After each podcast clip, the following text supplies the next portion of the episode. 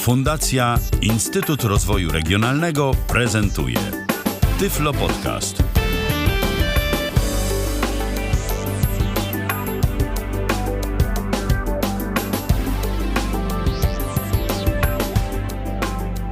Mówi Michał Kasperczak, dobry wieczór. Dzisiaj będziemy rozmawiać o programie Lodestone y, i o tym, jak kiedyś i trochę jak dziś korzystamy z nawigacji y, GPS. Y, pretekstem do mm, przeprowadzenia tej audycji jest 10 lat obecności, mniej więcej 10 lat obecności programu E, Lodestone na świecie, który okazał się mm, takim no, ważną aplikacją, rozwiązaniem, które w jakiś sposób y, zrewolucjonizowało, mm, spopularyzowało wykorzystanie GPS, y, nawigacji GPS wśród osób y, niewidomych i bardzo pomogło i do dzisiaj jeszcze Lodestone jest używany, albo też inne aplikacje do do, do, po prostu pomagają w orientacji y, przestrzennej. Y, o Lodestone będą mówić y, Mikołaj Rotnicki i Przemysław Rogalski. Dobry Witajcie. wieczór. Dobry, wie, dobry wieczór. I za jakieś 15 minut będzie można do nas zadzwonić na skype'owy login tyflopodcast.net. To może przypomnimy sobie początki programu Lodestone. 10 lat wcześniej, 10 y, lat temu, 2000 gdzieś tak szósty rok, y, niewidomi już dość, dość powszechnie zaczynają używać telefonów komórkowych z systemem Symbian, jeszcze telefonów bez, y, bez GPS-u wbudowanego i ktoś, zaraz dowiemy się kto, wpadł na genialny, jak się okazało, pomysł, że że GPS może zostać wykorzystany bardzo sensownie przez osoby niewidome, też dzięki, dzięki temu, że w ogóle zaczęły się takie miniaturowe odbiorniki na Bluetooth pojawiać. O tym też, o tym też powiemy. To jakie były początki w ogóle Loadstone'a? Skąd to się wzięło?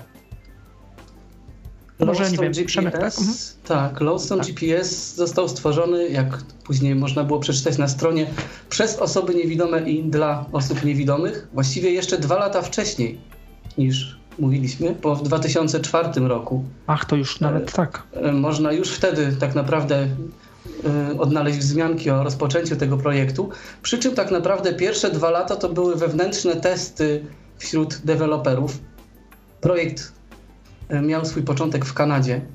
Tam właśnie niewidomy Kanadyjczyk, programista, stwierdził, że e, byłoby dobrze, gdyby osoby niewidome miały możliwość przy użyciu telefonu komórkowego na korzystanie z nawigacji GPS i wykorzystanie programu do orientacji przestrzennej, nie posiadając czy to dostępu do internetu, czy nawet jakichś skomplikowanych, profesjonalnych, a drogich map. Do współpracy człowiek ten jeszcze dwie osoby inne zachęcił, zaangażował. E, ta ekipa potem jeszcze się troszeczkę rozwinęła o na przykład osoby, które e, pisały odpowiednie narzędzia e, na komputery albo skrypty w PHP, które jeszcze bardziej poszerzały możliwości programu. Ale na samym początku i jako w ogóle samą ideę tego programu ustalono, że jest osoba, która chce sobie po prostu trafić w określone miejsce i tworzy własną mapę z miejsc, w których była albo w których był jeszcze inny użytkownik programu i może się taką lokalizacją podzielić. Generalnie chodziło o to, żeby właśnie na podstawie stworzonych przez siebie lub udostępnionych punktów można było stworzyć taką mapę świata i dzięki temu trafić w każde miejsce, które jakoś nas interesuje, które jest dla nas ważne i będąc w dowolnym miejscu zorientować się, jak daleko, w jakiej odległości i w którym kierunku znajduje się określony punkt. I w ten sposób zorientować się w terenie. Dwa lata, jak powiedziałem, trwały prace nad tym, żeby e, na urządzenia z systemem Symbian, jeszcze wtedy pierwszej generacji, e, udało się taki program uaktywnić i właśnie na początku lipca 2006 roku e, poszła wieść na listach dyskusyjnych zagranicznych o tym, że taki program istnieje. I wówczas e, dowiedziałem się o tym, tutaj od, pamiętam od Michała Leduchowskiego, e, napisałem do deweloperów właśnie z pytaniem o dalszą dystrybucję, rozwój i, i możliwość przede wszystkim spolszczenia tego programu. No, jak najbardziej odzew był pozytywny, chęć do współpracy taka e, no, bardzo żywa e, i w ogóle tak naprawdę oni się nie spodziewali, że ten y, projekt aż tak daleko będzie chciał być wykorzystywany gdzieś w ogóle w Europie, a nie tylko w Stanach, czy Wielkiej Brytanii, czy, czy Kanadzie. Dlatego na początku jeszcze wszystko było po angielsku, nie dało się wpisywać nawet polskich nazw punktów i to kolejne jeszcze właściwie trzy miesiące prawie trwało, zanim udało się doprowadzić program do takiego stanu, w którym właściwie Lodestone stał się aplikacją międzynarodową. Y, ale co, co mogę tutaj przyznać z dumą, że język polski był pierwszym y, językiem po, po właśnie angielskim, który został w tym programie zaimplementowany. Z biegiem czasu tak naprawdę w jeszcze 23 innych językach ten program został przetłumaczony, ale o tym jeszcze powiemy później. Czyli takie, takie były, mhm, czyli takie były początki i ten program, on już od początku, rozumiem, bo, y, że z internetu y, mógł, y, y, mógł, korzystać, czy na początku to była aplikacja tylko offline'owa? Jak to, jak to było, pamiętasz? Nie, na początku tak naprawdę cała filozofia korzystania z programu opierała się o tekstowe bazy, które się kopiowało do pamięci poprzez kabel USB najczęściej i y, nie było jeszcze żadnej możliwości korzystania z internetu w samym programie. No tak, bo też nie wiem jak to było w Stanach, pewnie w Stanach ten internet mobilny był, chociaż też pewnie nie Był rozwinięty na pewno bardziej, tak. natomiast, natomiast same jeszcze telefony nie pozwalały tak. na to wszystko aż tak dobrze, szybko i płynnie. No tak, też prawda. Programy udźwiękawiające nie obsługiwały jeszcze tak dobrze e, też przeglądarek, więc dlatego w samym programie również y, dopiero kilka lat później powstały narzędzia rozszerzające możliwości aplikacji o, jakieś, y, o jakąś łączność z serwerami, o, o Google, o OpenStreetMap i tak dalej. Ale na początku to tak naprawdę trzeba było sobie samemu pozyskiwać punkty na zasadzie właśnie wpisywania własnoręcznie jakichś lokalizacji. I pamiętam, że no, nawet jeszcze nie było konwerterów, które z innych źródeł potrafiłyby te punkty konwertować. Także jedyną możliwością to wpisać samemu albo, albo do innego użytkownika, który już jakieś punkty wpisał się zwrócić, ale też jeszcze nie na zasadzie przesyłania e, tego jakimś SMS-em czy Bluetoothem, a na zasadzie po prostu kopiowania konkretnych plików, eksportowania tekstowych baz, które dość długo potrafiły się importować, jak być może niektórzy jeszcze pamiętają. A co rozumiesz poprzez wpisanie punktu, to chodziło o te współrzędne, tak? Punktu po prostu, tak, trzeba, znaczy, było mieć, e, trzeba było je znać, tak? Tak, to znaczy nie, nie trzeba było znać współrzędnych, e, no, można było w ten sposób, ale najczęściej chodziło po prostu o to, że znajdujemy się w jakimś miejscu, wybieramy w programie funkcję umożliwiającą e, zapisanie tak, bieżącej zapisanie pozycji punktu. pod konkretną nazwą. No i, I to była ta podstawowa wtedy, filozofia. I to wszystko, tak. Mhm i kierowanie nas potem do tego punktu na zasadzie odległości kierunku. I cała filozofia tak naprawdę właśnie prowadzenia, jak to się mówi na azymut, czyli podawanie co określony czas odległości i kierunku do punktu, no to było takim trochę trendem, który potem w innych aplikacjach i urządzeniach również funkcjonował. Tak, czyli właściwie Lodestone tymi punktami e, ży, żył i, no, i żyje, bo to, to, żyje jest, nadal, właśnie, tak. to jest ta, ta, ta, idea, od punktu do punktu gdzieś tam y, pomiędzy... Y, I, tak. I, wzajemne położenie punktów, tak? No tak, mhm. I teraz dobrze, czyli to gdzieś tam Lodestone, y, a odbiorniki GPS, no bo to był czas, kiedy urządzenia jeszcze nie miały wbudowanych, nawet chyba nie wiedzieliśmy, że no, mogą być takie Nokie również z wbudowanym odbiornikiem GPS.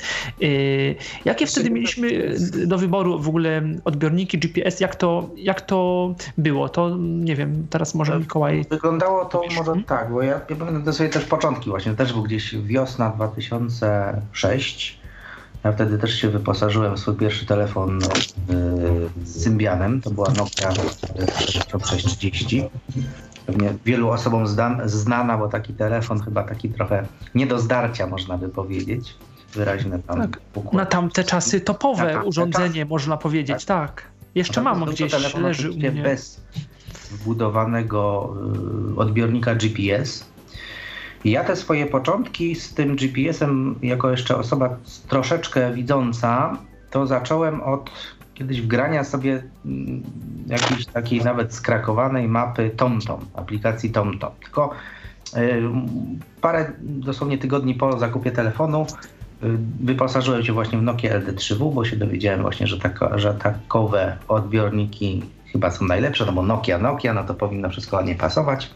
Odbiornik zewnętrzny, wyglądający troszeczkę podobnie jak takie minimalnie przerośnięte pudełko od zapałek, nieco, nieco zaokrąglone, posiadające tylko jeden taki narożnikowy przycisk klikany i trzy lampki, tak? Więc z pewnej perspektywy dla osoby niewidomej urządzenie niedostępne, natomiast y, dzięki temu, że można było odpowiednio tam parować z telefonem i odpowiednie komunikaty mm, z aplikacji, w tym przypadku Cloudstone mieć, y, czy, czy odbiornik jest podłączony, czy odłączony, to dzięki temu można było się zorientować, jaki jest status w ogóle samego odbiornika. No i teraz jak to w ogóle wszystko wyglądało? Ja jeszcze mówię, z tym TomTomem sobie y, mm, popatrzyłem w ogóle, jak nawigacja działa, tak, bo to dla mnie też było jakieś tam przeżycie, także ja się poruszam, względem jakiejś tam mapy, tak? Natomiast, no właśnie, bo e, osoby widzące wtedy, jakby te odbiorniki bluetoothowe, one były e, tak, mocno tak, popularne wśród osób tak, tak widzących? Właśnie to... ręczne, takie taka firma. Nawet się nad tym kiedyś zastanawiałem, czy sobie takie coś nie, nie sprawić, no ale to też kosztowało około 2000 zł, więc a z perspektywy osoby słabowidzącej no nie było to w żaden sposób tam udźwiękowione. Więc marzyła mi się aplikacja, która yy, by była robiona pod kątem niewidomych, tak? która by bazowała na komunikacji tekstowej i przede wszystkim yy, mogła być obsługiwana za pomocą yy, czytnika ekranu, takiego jak TOX albo, albo Mobile Speak, czyli tych programów, które udźwiękawiały nam system Symbian. Ja w pierwszej kolejności myślałem właśnie o takim trochę zastosowaniu tego, no wiadomo, nawigacja nawigacją, tak, ale ze względu na to, że jestem osobą e, słabo widzącą, to jeszcze jakoś tam się w miarę poruszałem. Natomiast yy, myślałem o kwestiach takich, która mnie bardzo denerwowała jako mieszkańca miasta wyposażonego w komunikację miejską.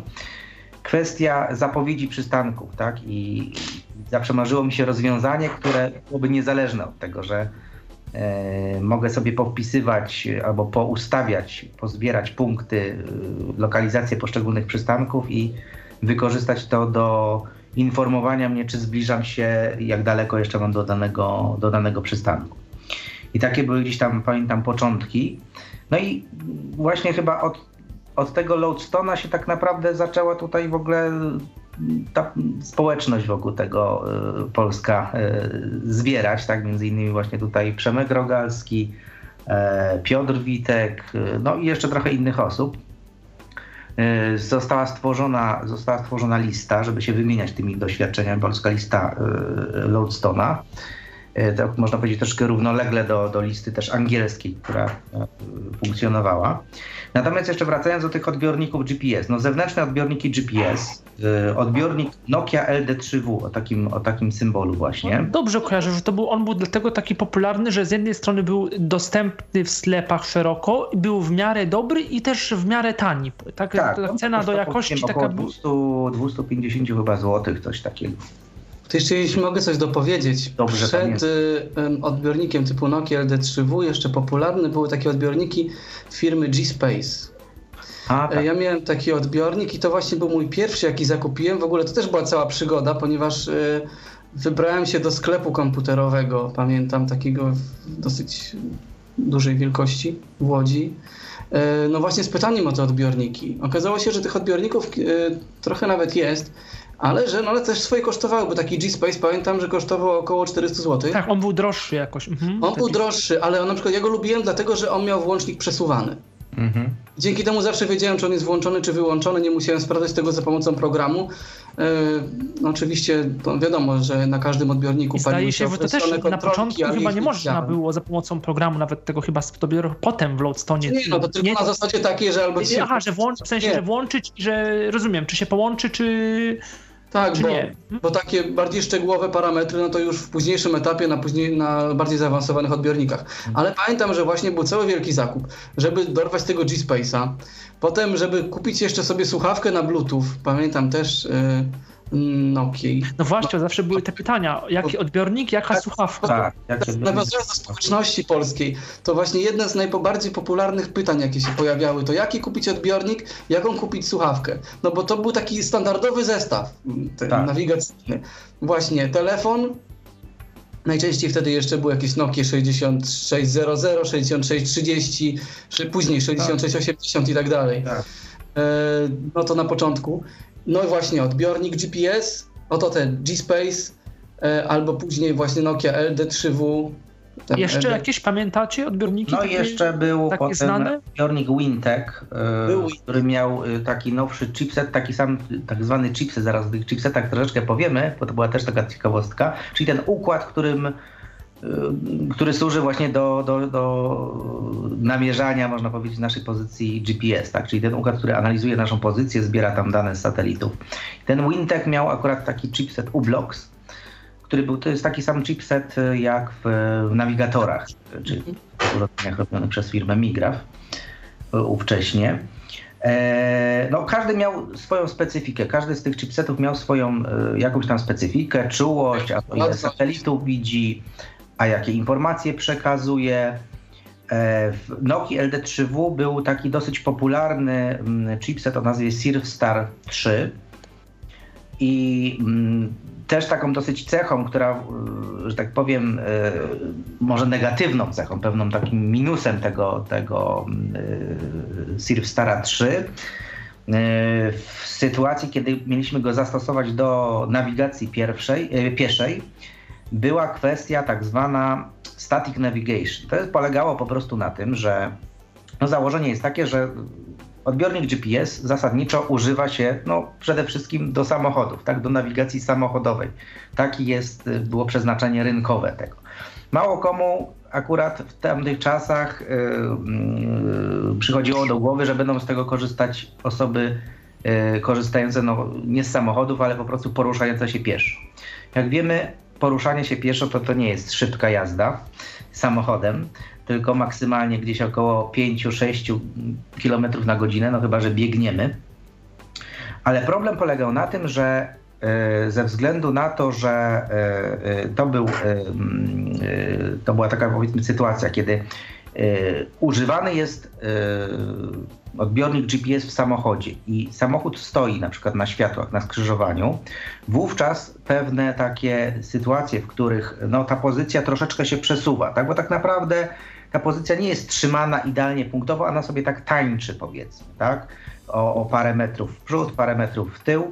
I też ze względu na to, na tą specyfikę y, systemu GPS, y, w tych odbiornikach zastosowano tak zwane static navigation, czyli prędkości poniżej tam 4-5 km na godzinę po prostu były traktowane jako, jako nieprzesuwanie się, czy jako zero. Tak? To było oczywiście dobre w sytuacji, kiedy ktoś jechał samochodem.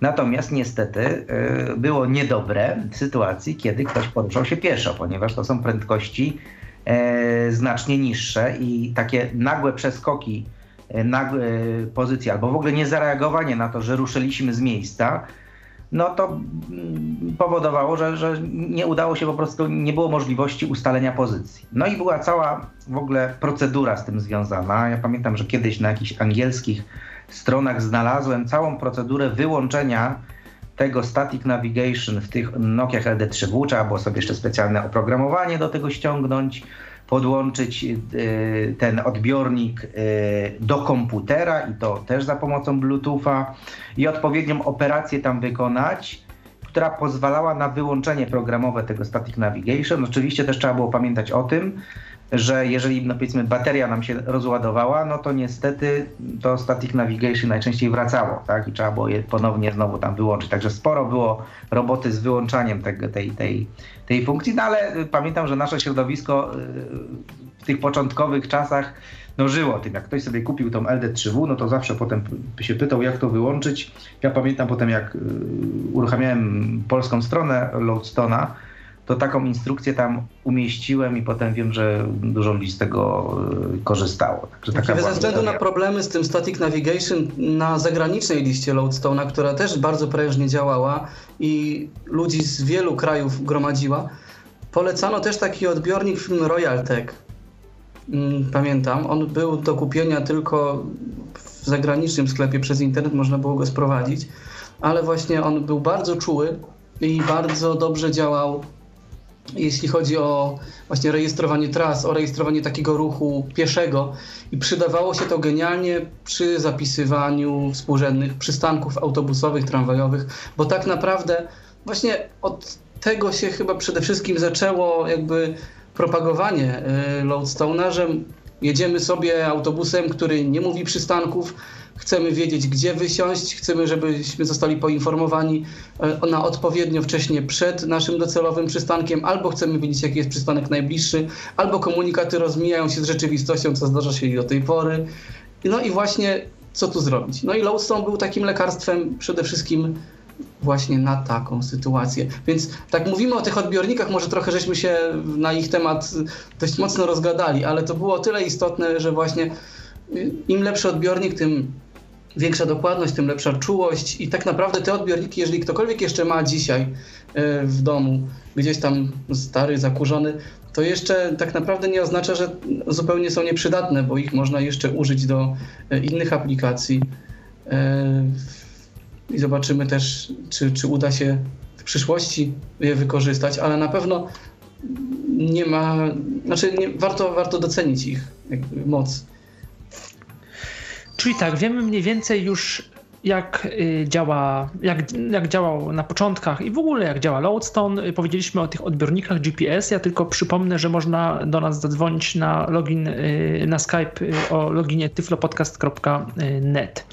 To może coś więcej byśmy jeszcze powiedzieli, nie wiem, może Mikołaj, ty jak wyglądał, co, co było na tej polskiej stronie Loadstona, o serwerze FTP i o tym aspekcie, mm, o którym Przemku chciałeś powiedzieć, o tym aspekcie społecznościowym, o ważnych jakoś tam osobach dla, jeżeli chodzi o pozyskiwanie punktów, o wymianie punktów. Jak to mhm. było kiedyś? Stronę pamiętam właśnie też, jak ta społeczność zaczęła się wokół tej listy tworzyć, no to pojawiła się też potrzeba stworzenia strony, która no, byłaby y, dla osób, które nie posługują się językiem angielskim, takim źródłem informacji, no w ogóle co to jest Loadstone, jak go zainstalować na, na, na, na e, komórce, bo to też się nie robiło tak jak dzisiaj, że był jakiś sklep z aplikacjami, tylko pobierało się ze strony aplikacje e, i za pomocą kabelka przerzucało się to do, do telefonu i z poziomu telefonu się to instalowało.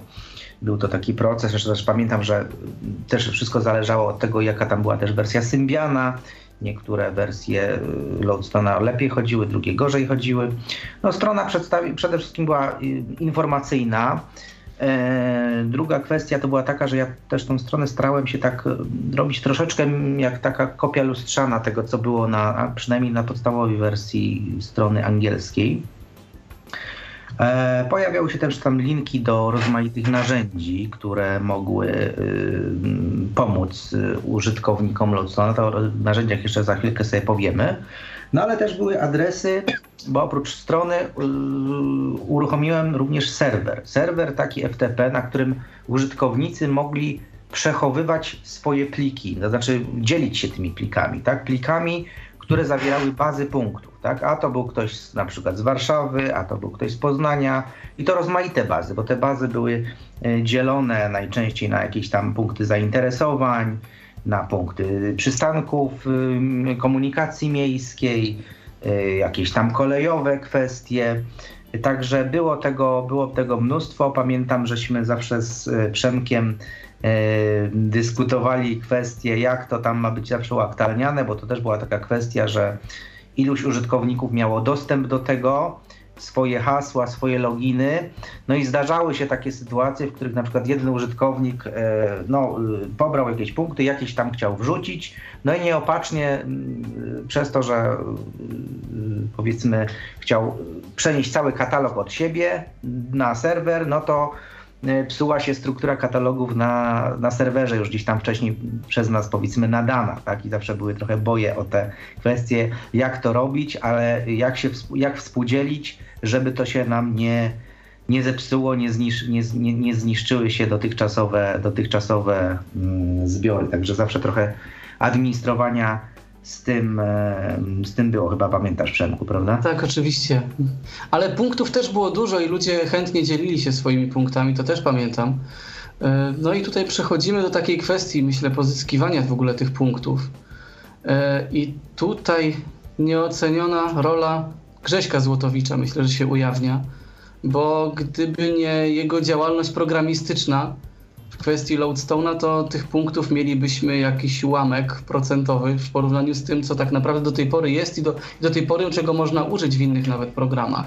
Bo pierwsze to... punkty, dobrze pamiętam, to właśnie tak jak mówiliśmy, to było to, że ktoś yy, jakby ktoś nagrał swoje, w cudzysłowie, tak. zapisał gdzieś był, zapisał swoje trasy do szkoły, pracy gdzieś tam, gdzieś tam, no i udostępnił to, yy, czyli to było takie bardzo no, z jednej strony po, potrzebne i dla kogoś yy, ważne, ale bardzo też takie no gdzieś tam wyrywkowe, bo nie obejm obejmujące tylko takie jakieś wycinki miejskiej, mm, albo nie tylko miejskiej rzeczywistości. Dokładnie. Później pojawiła się jednak potrzeba jakiegoś systematyzowania tej, tych, tego zbioru punktów i ogarnięcia nim terenu całej Polski. I wtedy właśnie Grzesiek Złotowicz y, wynalazł taki serwis poi.mobilne.net, który zawierał dziesiątki tysięcy punktów, właśnie takich, które mogłyby się przydać, nie tylko punktów y, typowo dla kierowców bynajmniej tylko, że tutaj był pewien problem techniczny.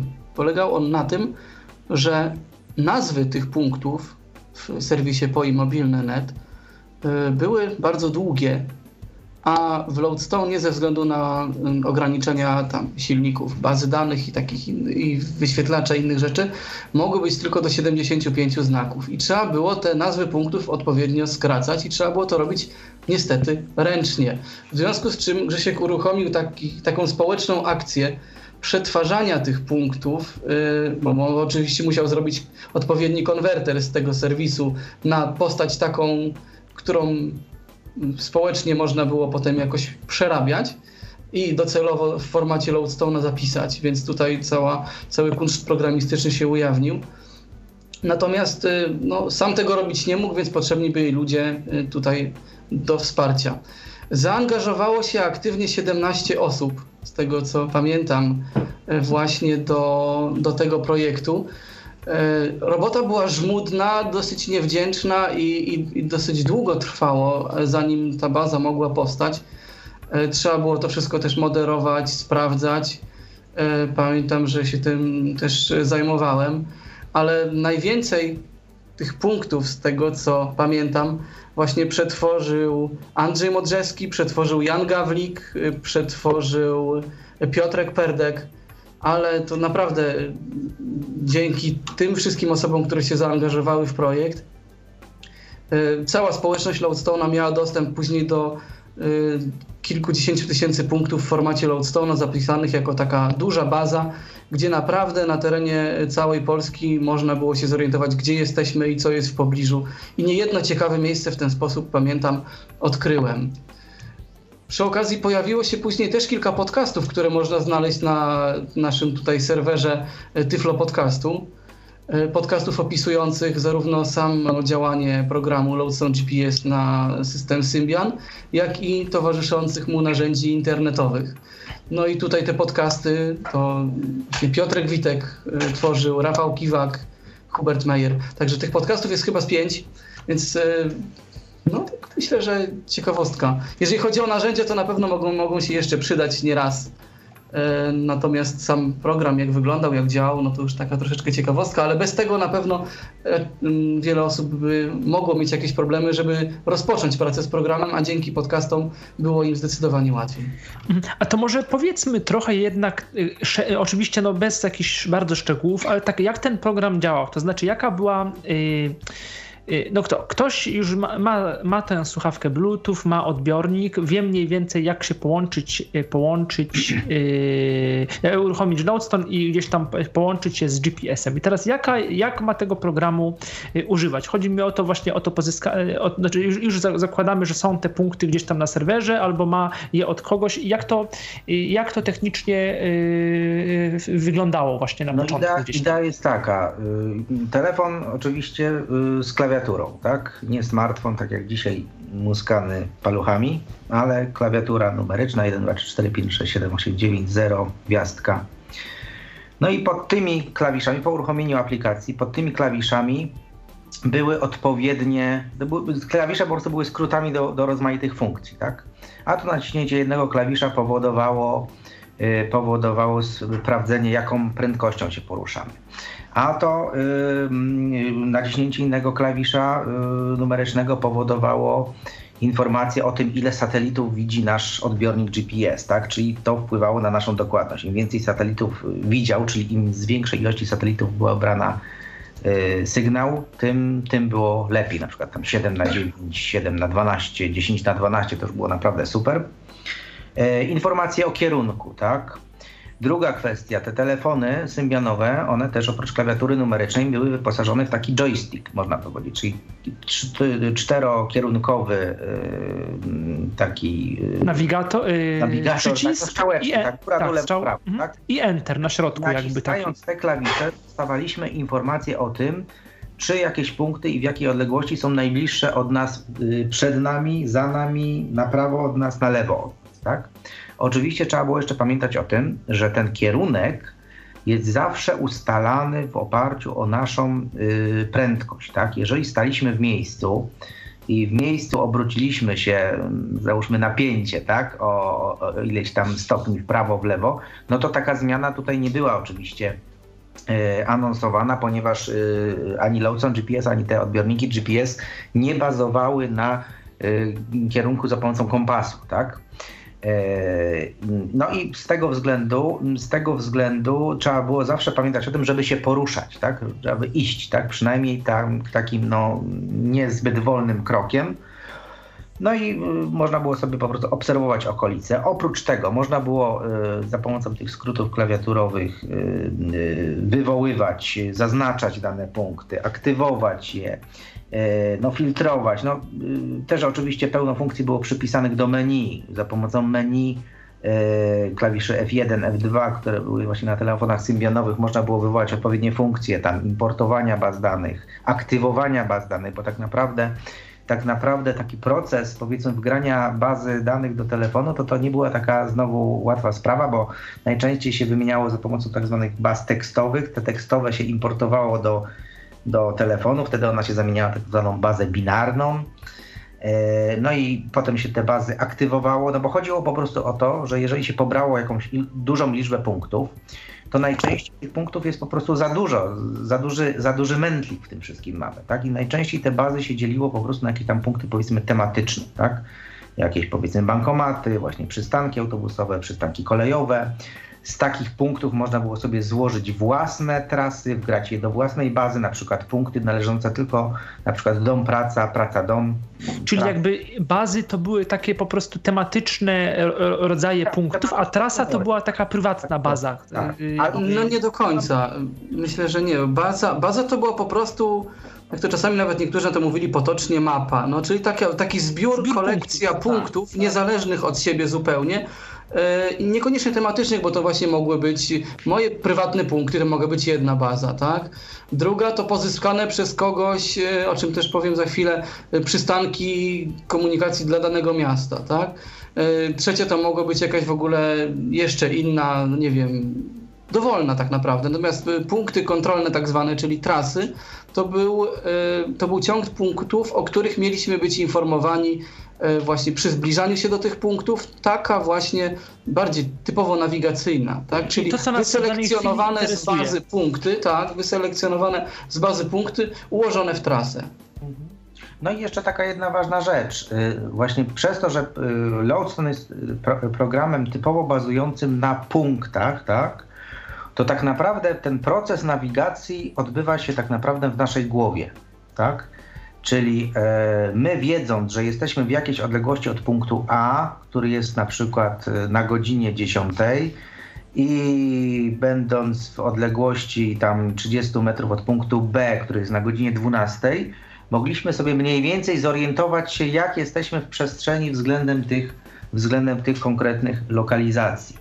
I trzeba podkreślić to, bo dużo nowych użytkowników Loadstona, którzy mm, powiedzmy stawali się też właścicielami swoich smartfonów, GPS-ów i zaczynali korzystać z tego Loadstona, zawsze zadawało pytanie, a czy to mnie poprowadzi od punktu A do punktu B, tak po prostu, tak po ulicy. No i odpowiedź no, była po prostu prosta, nie. Dlatego, że y, jest to, jest to, mówię, typowo y, nawigacja bazująca na punktach i ten proces nawigacji tak naprawdę jest u nas po prostu w głowie i podkreślenie było zawsze takie, że to jest przede wszystkim rozwiązanie, w ogóle nawigacja GPS y, w przypadku osób niewidomych jest to rozwiązanie dla osób dobrze zrehabilitowanych, które dobrze, dobrą mają orientację y, przestrzenną, używają czy to mm, białej laski, czy to psa przewodnika, y, bo GPS jako taki, to tak troszeczkę mówiąc bardziej ogólnie, nawigacja GPS, ona nam nie powie, czy my się na przykład potkniemy o jakiś krawężnik, wpadniemy w dziurę, e, czy, czy, czy, czy wpadniemy na jakiś zaparkowany samochód. O tym nam GPS niestety nie powie. Tak? Więc e, trzeba pamiętać o tym, że e, GPS jest pomocą w nawigacji, w orientacji przestrzennej, a nie coś, co nam zastąpi białą laskę czy, czy psa przewodnika. Chociaż, żeby oddać sprawiedliwość taką techniczną, to pojawiły się później narzędzia, które jeszcze bardziej ułatwiały tą nawigację i na przykład pozwalały na e, zarejestrowanie całej trasy tak jak szliśmy, po czym przetworzenie jej na takie punkty kontrolne, takie punkty trasy, e, które stworzone zostały w miejscach, gdzie następowały zakręty. Dzięki Właśnie. temu mieliśmy trochę i z kierunkami typu teraz skręć w prawo i przejdź ileś metrów, a teraz w lewo i znowu ileś metrów przejdź. No to była taka namiastka trochę typowej nawigacji dla widzących. Taki mhm. trochę substytut można powiedzieć, ale trzeba było się trochę pobawić, żeby taką trasę uzyskać. To też nie było nigdy automatyczne, ale do narzędzi jeszcze wrócimy. Ale niemniej tutaj się zgadzam z Mikołajem, że tak naprawdę miała być to pomoc bardziej do zorientowania się w terenie niż typowa taka nawigacja, która wyznaczy nam trasę automatyczną od miejsca, w którym nigdy nie byliśmy, do miejsca, w którym nigdy nie byliśmy i, i to jeszcze w ogóle bez pozyskiwania jakichkolwiek punktów. Ale na chwilkę tylko pozwolę sobie wybiec w przyszłość. Zapytam, bo mówiliśmy o tych, y, że można mieć potem te bazy, ogromne zbiory punktów. Czy, czy kiedyś y, już potem w miarę rozwoju tych telefonów symbianowych i tych wszystkich baz, map, y, no powiedzmy map, tak mówiąc potocznie, można było mieć w telefonie takie ogromne bazy, żeby powiedzieć, że po prostu mamy, nie wiem, mapę, taką bardzo dokładną mapę Polski w telefonie? Czy to nigdy, czy to zawsze musiało być selektywne i musieliśmy dokonać jednak wyboru? Wyboru, nie wiem, chociażby obszaru, że tylko mamy w telefonie nasze miasto, po prostu więcej no nie jest w stanie nam urządzenie y, zmieścić, przetworzyć. Y, jak, jak, jak to wyglądało? W sumie na pewno wtedy telefony miały o wiele mniejsze, mniejsze zasoby, jeśli chodzi o pamięć, o procesor, więc było po prostu y, nawet nieopłacalne, żeby nie wiadomo jak wielkie bazy przechowywać. Właściwie do tej pory jest tak, że zaleca się wgrywanie baz terenu, który nas tak naprawdę dotyczy, czyli na przykład konkretnego województwa, czy, czy jakichś tam przystanków, czy czegoś. No bo można wgrać całą Polskę i to się dało nawet wtedy zrobić, ale wiązało się to z dużym spowolnieniem działania aplikacji, no bo nie oszukujmy się, telefon miał zbyt dużo do roboty. Mhm.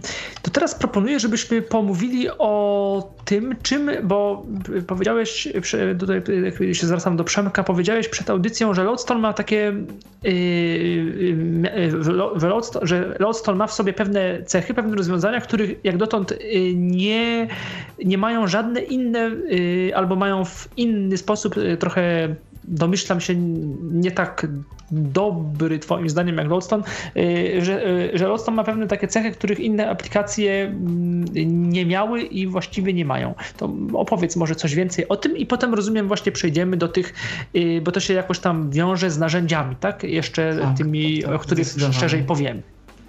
E, pierwszą funkcją, o której już wspomniał Mikołaj, była możliwość od razu i bardzo szybko podczas poruszania się sprawdzić, jaki jest najbliższy punkt przed nami, za nami, po prawej stronie, po lewej.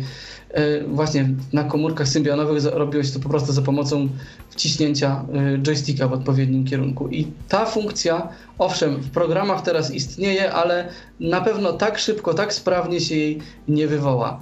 Inną taką funkcją na przykład, e, która już dawno była w Loadstone, a na przykład w Seeing Assistant Move i to tylko na Android, dopóki co pojawiła się dosłownie e, no, dwa miesiące temu. jest licznik podróży, czyli y, taka możliwość, dzięki której y, możemy sobie podczas poruszania się rozpocząć tutaj zliczanie przebytej odległości i czasu, w którym tę odległość przebyliśmy. No bo wiadomo, że GPS podaje namiary od punktu do punktu w linii prostej, więc on nie do końca musi być zgodny z, ze stanem faktycznym. A tutaj taki licznik podróży pozwala nam właśnie dokładnie stwierdzić, w jakim czasie i jaki dystans mogliśmy przejść. Z innych takich rzeczy, które mnie właśnie bardzo zaciekawiły, mm, a w Lodestone były często używane, na przykład była możliwość symulowania lokalizacji, czyli E, wybrania dowolnego punktu jako punktu startowego. Innymi słowy, możliwość rozejrzenia się od jakiegoś miejsca dookoła i sprawdzenia, jakie punkty są e, zupełnie gdzieś tam wokół innego miejsca niż tak naprawdę miejsca, w którym jesteśmy. Czyli dzięki temu na przykład można było sobie sprawdzić bardzo łatwo, jaki jest najbliższy przystanek od jakiegoś tam konkretnego adresu. Na przykład, nie żeby wiedzieć, gdzie w razie czego trzeba wysiąść. Nie? Albo żeby poszukać sobie Y, zupełnie w innym mieście y, jakichś tam konkretnych obiektów, żeby wiedzieć, bo akurat jest to nam do czegoś potrzebne. E, taką funkcją typowo nawigacyjną, której do tej pory nigdzie nie ma, e, jest podczas e, zbliżania się do punktu możliwość poinformowania nas o tym fakcie nie na ileś metrów przed, a na ileś sekund przed właśnie dotarciem do punktu. Jest to o tyle ważne, że bez względu na to, czy idziemy, czy jedziemy, program analizował zawsze prędkość, z jaką się poruszamy i odpowiednio wcześnie informował nas o punkcie.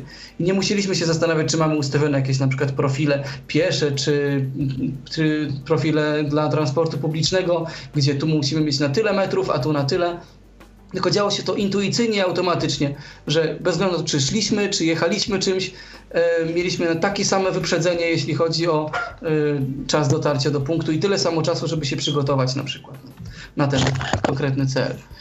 E, jeszcze z takich rzeczy, które mi przychodzą na myśl, są funkcje tak zwane astronomiczne, czyli informacje o różnych parametrach dotyczących Słońca i Księżyca, czyli można było sobie na przykład e, ustalić, e, kiedy będzie pełnia Księżyca, jeśli ktoś chciałby, albo na przykład sprawdzić, e, i to niekoniecznie właśnie tylko w naszej bieżącej lokalizacji, ale właśnie dzięki symulowaniu innych miejsc na dowolnym obszarze kuli ziemskiej, zobaczyć o której godzinie będzie wschód czy zachód słońca. No taka niby ciekawostka, ale czasami może się przydać, jeżeli na przykład ktoś by chciał sobie pójść na taki zachód słońca i, i go sobie z kimś poobserwować, tak? albo zrobić ładne zdjęcia nad morzem na przykład. No to mogło się przydać. Inna funkcja, e, taka dodatkowa powiedzmy, możliwość nagrywania notatek głosowych która też się czasami przydawała, zwłaszcza jeśli chodziło o, o, to, jak ktoś nam podawał na przykład, y, nie wiem, instrukcje, w jaki sposób dotrzeć do jakiegoś konkretnego miejsca, jakieś bardziej szczegółowe, albo jakimi liniami jechać. Mogliśmy sobie takie notatki powgrywać do programu nawigacyjnego i potem łatwiej było to y, wyszukać. Ciekawą funkcją było też na przykład y, tak zwane zablokowanie punktu. Chodziło o to, że na przykład yy, wyobraźmy sobie sytuację, w której poruszamy się autobusem i chcemy jednocześnie wiedzieć, yy, mamy wczytaną trasę tej linii i chcemy wiedzieć, jaki jest yy, najbliższy przystanek, na którym się zatrzymamy i gdzie on jest, jak daleko od niego jesteśmy, a właściwie jak daleko on jest od nas E, ale chcemy też wiedzieć, jak daleko mamy do y, tego przystanku już zupełnie docelowego. I wtedy taką funkcją blokowania punktu mogliśmy sobie niezależnie od wczytanej trasy e, sprawdzić, zupełnie tak wybrać jeden taki punkt gdzieś odległy, na przykład właśnie docelowy zupełnie przystanek i, i dzięki temu wiedzieliśmy, gdzie jest ten najbliższy przystanek i gdzie jest przystanek, na którym tak naprawdę mamy wysiąść, ile tak naprawdę jeszcze mamy do przejechania. Mieliśmy pełną kontrolę nad, e, nad całą sytuacją. W Lodestone też wprowadzono taką fajną możliwość, jak e, tryb uczenia. Taki tryb, taki tryb pomocy, w którym mogliśmy sobie e, po uruchomieniu wciskać dowolne kombinacje klawiszy, czy to właśnie z joystickiem, czy to e, z klawiszami tymi numerycznymi i sprawdzić, co dany, dana kombinacja klawiszy wywoła, jaką funkcję. Dzięki temu łatwiej się było nauczyć programu, łatwiej było zapamiętać jego możliwości i funkcje. Bo owszem, z menu też dało się do tych funkcji dotrzeć, no ale wiadomo, że po to są skróty, żeby tych najpopularniejszych można było sobie użyć, a żeby je zapamiętać, to taki tryb uczenia bardzo się przydawał. E, no właśnie, e, jeszcze myślę, aha, wiem. Była też taka funkcja przydatna dla może węższej grupy odbiorców, ale e, konkretnie myślę o krótkofalowcach. Możliwość ustawienia czy ustalenia dla danej lokalizacji takiego właśnie mm, identyfikatora, który, który krótkofalowcy sobie podawali, żeby określić właśnie swoje położenie i potem wpisywali je w odpowiednie tutaj te karty, które sobie wzajemnie rozsyłali, gdzie albo jak chcieli jakieś wywołanie sobie ustalić, można było wtedy podać, gdzie tak naprawdę jesteśmy, korzystając z tych krótkofalarskich terminologii. No to takie, to, to już była też kiedyś o tym audycja, to ci, co wiedzą, to wiedzą. Mm, fajna była możliwość w Loadstone e, wysłania swojej pozycji przez SMS lub przez Bluetootha i dzięki temu dwie osoby mogły się łatwo znaleźć, bo od razu było wiadomo, gdzie ktoś jest, jak daleko i w którym kierunku. E, taką funkcją, która też była wyjątkowa dla Loadstone'a, było na przykład możliwość udostępnienia komuś swojego odbiornika GPS. Załóżmy, że kilka osób razem sobie gdzieś szło, a tylko jedna z nich miała odbiornik, ale powiedzmy, no nie wiem, komuś się rozładował, a chciał też korzystać jeszcze dalej z programu, no to druga osoba mogła mu udostępnić y, sygnał swojego odbiornika i dzięki temu ktoś też miał z programu dalej namiary, mimo że jego odbiornik już nie działał. Jak teraz robimy udostępnianie internetu hotspotami, tak wtedy można było udostępnić swój, swój odbiornik. A tymczasem e... mamy telefon. E, Patryk się do nas dodzwonił. Witam. A witam, witam. Tam. E, ja się chciałem, ja chciałem się tak, bo tak mnie zaciekawiła ta audycja na tym Lowstonie i z jednej strony mówię, że żałuję, że już, e, że po pierwsze nigdy nie miałem takiej możliwości i prawdopodobnie już nie będę miał możliwości korzystania z Noki Symbianowej.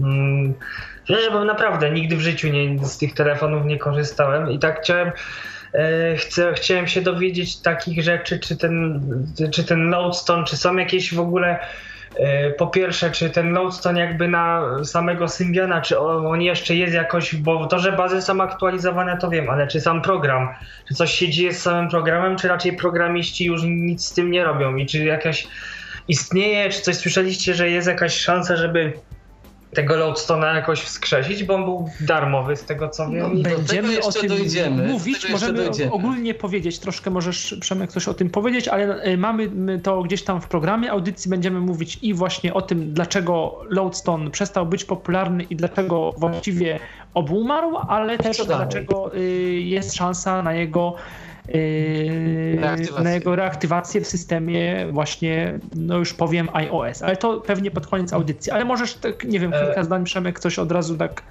tytułem odpowiedzi, coś... Nie no to jak to będzie powiedziane... Wszystkie, no... wszystkie, będziemy jeszcze o tym mówić, ale wszystkie punkty, które w tej chwili możesz sobie zebrać, to zbieraj, jeszcze ci się przydadzą. E, Lowstone na iOS jak najbardziej powstaje i Oby był darmowy. Już może zachwycić. No, tego jeszcze nie wiadomo, ale o tym w ogóle też będzie prawdopodobnie osobna audycja. E, natomiast to, co mogę powiedzieć, to, że Loadstone'em na iOS zajmują się ci sami ludzie, którzy zajmowali się Loadstone'em na Symbiana, także możemy oczekiwać porównywalnej, a właściwie myślę, że z racji o wiele wyższego postępu technologicznego, który się przez te kilka lat ujawnił, e, nawet wyższej jakości produktu. No to znaczy się tak, ja jeszcze e, chciałem powiedzieć taką rzecz, no bo e, to e, z tej strony z Grześka Złotowicza, tam gdzie są bazy dla Seeing Assista, tam też są dla Loadstona widziałem jakieś funkcje tak. od niego tam. O, tym też jak najbardziej chcieliśmy powiedzieć jeszcze przy okazji pozyskiwania punktów. Ale ja właśnie się chciałem... Tak, ja chciałem zapytać po prostu, no bo tutaj tyle tych funkcji Loadstone fajnych ma na przykład, ale czy bo popularnym jest, popularnym jest Seeing Assistant Move, popularnym programem. I że na przykład... Inne sy- tak, to wynika Tak, z tego, że są inne systemy po prostu, że już mało kto używa systemu Symbian. Też Lodestone y, z racji pewnych problemów technicznych, jeszcze kiedy Symbian był trochę bardziej popularny, nie mógł być za bardzo, y, ogólnie mówiąc, rozwijany i y, po prostu no, tak się stało, że używamy, Symbian, y, że używamy iOS-a i- i Androida i są aplikacje w jakiś sposób podobne, w jakiś sposób trochę inne, czasem ja przewyższające, nie czasem chciałem- niedorównujące. Tak, tak? Nie to chciałem powiedzieć, ja po prostu chciałem, Mhm. bo tutaj mówicie o takich fu- fajnych funkcjach, która, no funkcja mnie zachwyciła, to, że y, można się dowiedzieć jak się jest przed jakimś y, punktem tam w sekundach, że na przykład y, fajnie by było gdyby na przykład y, czy do Singa kiedyś coś takiego było za y, powiedziane, żeby coś takiego nie dodali, bo mnie na Ja przykład to dwa lata temu proponowałem, tyle ci powiem.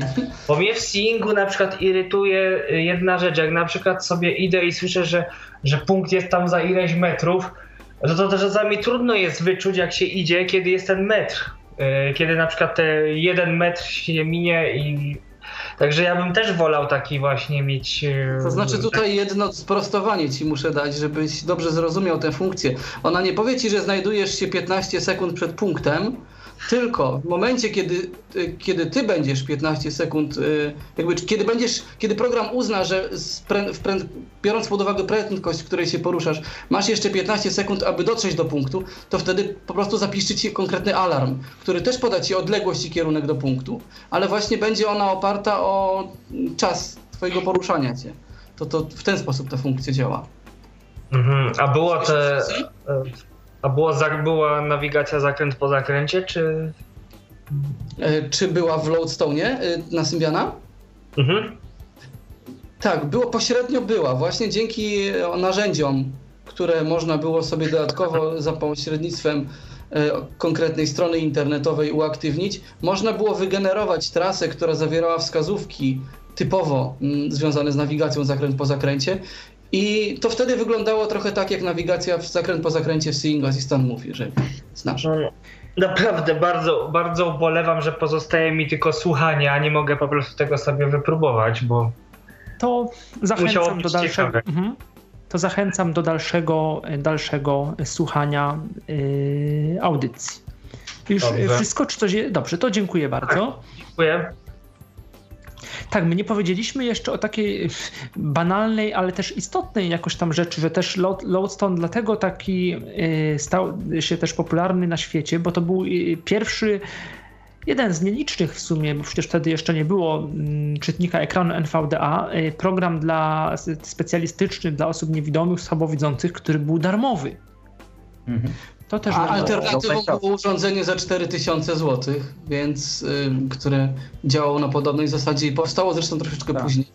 Y, No więc To też wiadomo, jest, że ro- rozpopularyzował się Lodestone. jak to jest bardzo ważna kwestia. No i Tak. open source, czyli że każdy ze społeczności, jeżeli się tam dogadał, też y, zgłosił swoje, że tak jak tutaj Przemek, tak, kwestie spolszczenia, jakieś nowe funkcjonalności się zgłaszało tam na listy i tak dalej.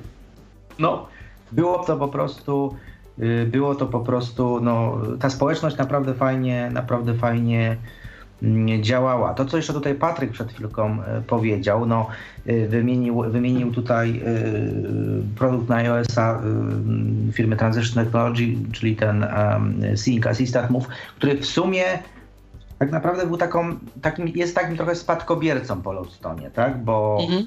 y, jak Lodestone się y, zaczął kończyć, może trochę warto by powiedzieć trochę o śmierci trochę Lodestone, ale takiej tej symbianowej, tak? Co się zaczęło niefajnego dziać? Mianowicie Nokia zaczęła tam tego Symbiana w jakiś tam sposób rozwijać, ale pomalutku, pomalutku też zaczęła tracić rynek, ale Nokia zaczęła robić takie dosyć nietypowe, nietypowe wolty, mianowicie rozwijając Symbiana e, w kolejnych, w kolejnych wersjach em, e, zadziewało się tak, że mm, niestety, ale aplikacje, które mogły być instalowane, kolejne wersje aplikacji, które mogły być instalowane i były generowane, bo tak naprawdę ta aplikacja była generowana takim specjalnym narzędziem y, dla deweloperów Nokii. I ze względu na to, żeby uchronić potencjalnych użytkowników y, w ogóle aplikacji tworzonych na Symbiana przed wirusami, jakimś tam złośliwym oprogramowaniem i tak dalej, żeby mieć taką pełną kontrolę, Nokia deweloperom, że tak powiem, sprezentowała niestety coś, co, co można powiedzieć trochę dobiło tego Loadstone'a.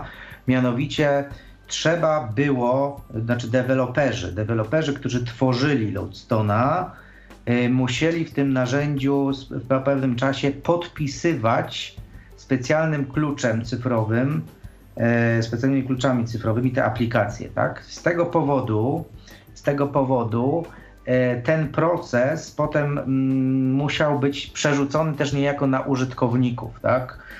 I był taki czas, kiedy no znowu się pojawiły specjalne instrukcje, tak? Jak sobie pobrać Loadstone'a, tą wersję niepodpisaną ze strony Loadstone'a od, od, od, twórców i ją sobie podpisać, tak? Po pierwsze wygenerować certyfikat związany tylko z własnym telefonem, no i było znowu trochę tej roboty z tym, tak? No i to też można by powiedzieć znowu do, był taki kolejny cios tego, tego, tego Loadstone'a, a siłą rzeczy potem jak Nokia zaczęła tracić rynek i e, ludzie zaczęli przechodzić powoli na iOS-a, no to ten zmierzch Symbiana, zmierzch komórek symbianowych też spowodował w ogóle taką no, śmierć Loadstone'a. No i nie było po prostu rąk do pracy, pomysłów, jak tutaj kwe uruchomić kwestię ewentualnego e, przeniesienia Loadstone'a na na, na iOS-a. No tak jak tutaj przed chwilą powiedziałem, taką próbą polską, która jest gdzieś tam spadkobiercą, jest do pewnego stopnia e, Sync Assistant Move, który nawet w pierwszej wersji, mimo ekranu dotykowego e, iPhone'a, miał nawet specjalny układ przycisków e, ekranowych zrobiony dokładnie w taki sposób, w taki sam sposób, z takimi samymi funkcjami jak w Bloodstone. To się długo tam nie utrzymało. No ale teraz chyba można, można powiedzieć, Przemku, o, o tym, co się teraz dzieje tak naprawdę. No tylko zanim jeszcze to do zanim dojdziemy... powiecie, to, to odbierzmy może telefon od kolejnego słuchacza, bo mamy. Tym Dobrze. razem Grzegorz jest z nami. E, Dzień dobry. Dzień dobry. No, ja właśnie byłem u, u, użytkownikiem tego programu Loadstone'a. No i tak powiem, no, że byłem bardzo zadowolony z e, te- te- tego. No, I w dzisiejszych aplikacjach mi właśnie, no bo mam aż trzy. Mam e, Get, Head, Here, GPS Nav for Blind, mam właśnie... Na Androida. E, a, Assistant Move move na, na Androida też mam i, i, i jeszcze mam e, tego Dot Worker, e, Dot Walkera. No, Mhm. no, wszy- wszystkie te trzymam i no to jest taki paradoks, że w, w, w każdej jest coś, czego nie ma w innej. I to jest właśnie taki problem. E, Fajna opcja, która mi się podobała w Loadstone była, że e, mierzenie odległości. Że, że na przykład e, mogłem sobie zmierzyć od punktu A na przykład, nie wiem, od domu do sklepu, ile, ile na, naprawdę tamtych metrów idę, czy tam kilometrów. A, w żadnej, jak do tej pory, mm, a, a, a, a, aplikacji nie ma. No. I, no, a, mm, no. Coś, e, słyszałem, że Lodstone ma być na iOS-a przed chwilą. Czy Tak. też coś na Androida mm, mm, coś tam szykują, czy tylko na iOS-a?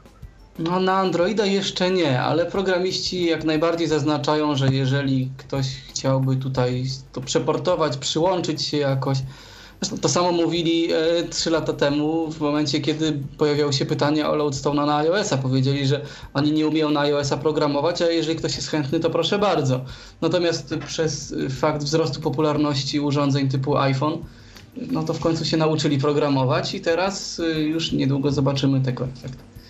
Natomiast zgadzam się z tobą, że zgadzam się z tobą, że właśnie Loadstone miał dużo takich funkcji, których No, no, gdzieś indziej już nie spotkamy.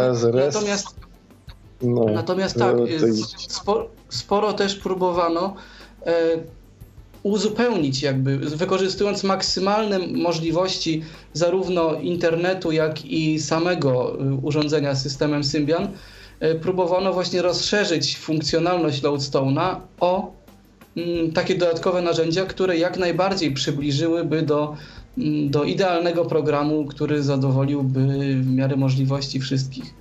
I o tych narzędziach za chwilę też opowiem. Dobra. No dziękuję. Dziękuję bardzo. Dziękuję. To tak, nim powiemy y, o tych narzędziach internetowych, a potem y, jeszcze będę miał jedno pytanie i pewnie potem o tym Loadstone dla iOS-a, y, to może jak już powiedziałeś Przemko o tych funkcjach unikatowych dla Loadstone'a, to może powiedz coś jeszcze o, rozwo o rozwoju, tak ogólnie o rozwoju Loadstone'a w dalszych latach. Jakie tam istotne jakieś opcje zostały dodane i też jeszcze powiemy może o wbudowanych, o zmianie, zmianach, jakie, y, y, y, jakie zadziały się w smartfonach, tych, no, w tych nowych telefonach, a potem pojawiły się telefony z wbudowanymi odbiornikami GPS, z większą ilością pamięci, z jakimś tam lepszym zarządzaniem internetem. To pewnie też w jakiś sposób przyczyniło się do, do nowych powstania tych nowości telefonicznych przez, przez Lodestone w tych latach późniejszych, 2008, 2009.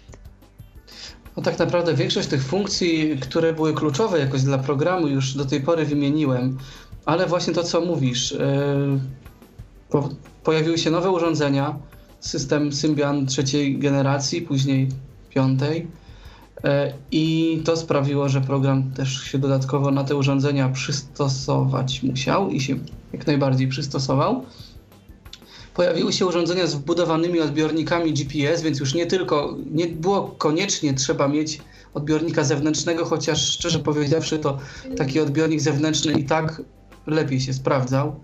E, raz ze względu na swoją lepszą czułość, a przez to większą dokładność, a dwa przez fakt, że wtedy jakby pobór energii, jaki był potrzebny do nawigacji, rozdzielony był na dwa urządzenia. E, więc telefon nie rozładowywał się aż tak szybko, jak miało to miejsce podczas gdy używaliśmy tylko wewnętrznego odbiornika. Niemniej, jak najbardziej z tymi wewnętrznymi również działał. No i taką zmianą bardzo kluczową tutaj było wprowadzenie możliwości uaktywnienia takich narzędzi, które polegały na łączeniu się ze stroną internetową konkretną, z konkretnym skryptem i e, właśnie zwracania jakichś informacji które mogłyby się użytkownikowi przydać. Na przykład najbliższego punktu z OpenStreetMap, najbliższego punktu z e, Google, najbliższego skrzyżowania jakiegoś z OpenStreetMap, albo najbliższego adresu według właśnie e, któregoś z tych serwisów.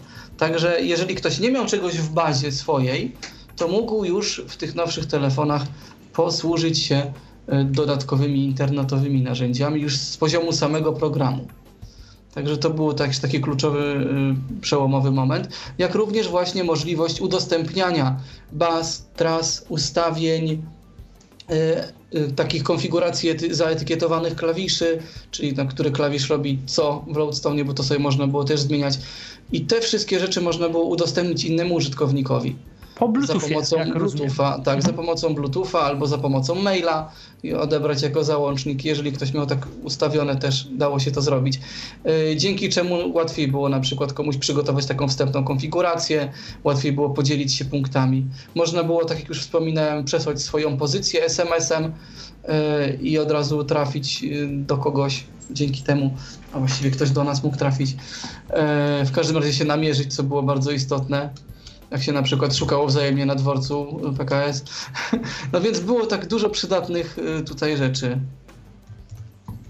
A taka Myślę, ostatnia że... wersja Loadstone'a y, dla systemu Symbian, kiedy powstała? Pamiętacie może? E, tak, ostatnia wersja to była właśnie 0.74. W ogóle dwie były takie przełomowe, właśnie 72 i 74. No i 70 jeszcze taka była. E, ale ostatnio to była w maju 2010 roku. To była taka oficjalna wersja. Później powstała jeszcze jedna, już y, taka nieoficjalna, troszeczkę na zasadzie skompilowania kodu źródłowego przez kogoś, kto tam troszeczkę się na tym znał, gdzie dodany był, dodana była obsługa kompasu magnetycznego w telefonach typu Nokia E52. Mhm. I wtedy autorzy jakby, jakby, już oficjalnie powiedzieli, że zawieszają y, dalszy rozwój tak, programu? Ta wersja z obsługą kopasu magnetycznego już nie była oficjalnie mhm. dostępna na stronie. Mhm. A wcześniej właśnie po tej wersji z maja 2010 po prostu twórcy z, z, powo z tych powodów nokiowych, o których powiedzieliśmy, y, powie jakby zaprzestali y, rozwijać, tak? Właśnie. Tak, mhm. Zresztą tak naprawdę widać było po rozwoju, że tak od 2008 roku ten rozwój zaczął hamować. Był 2007 rok i potem tak naprawdę już 2008 i potem już pojawiały się raz na pół roku, raz na rok nowe wersje, więc było to już widać, że to zmierzch. Natomiast no też z drugiej strony no widać było też, że jest oczekiwanie na jakieś tam inne telefony, inne urządzenia, że ten rynek zaczyna się zmieniać. Mhm. To teraz proponuję, że Mikołaj, żebyś opowiedział o tych, bo to ty chyba bardziej, tak? O tych narzędziach internetowych. Tak, yy, mianowicie narzędzia internetowe, które yy, co do zasady miały Y, wspomóc pozyskiwanie punktów, takie półautomatyczne albo automatyczne, automatyczne albo półautomatyczne, tak można by to nazwać.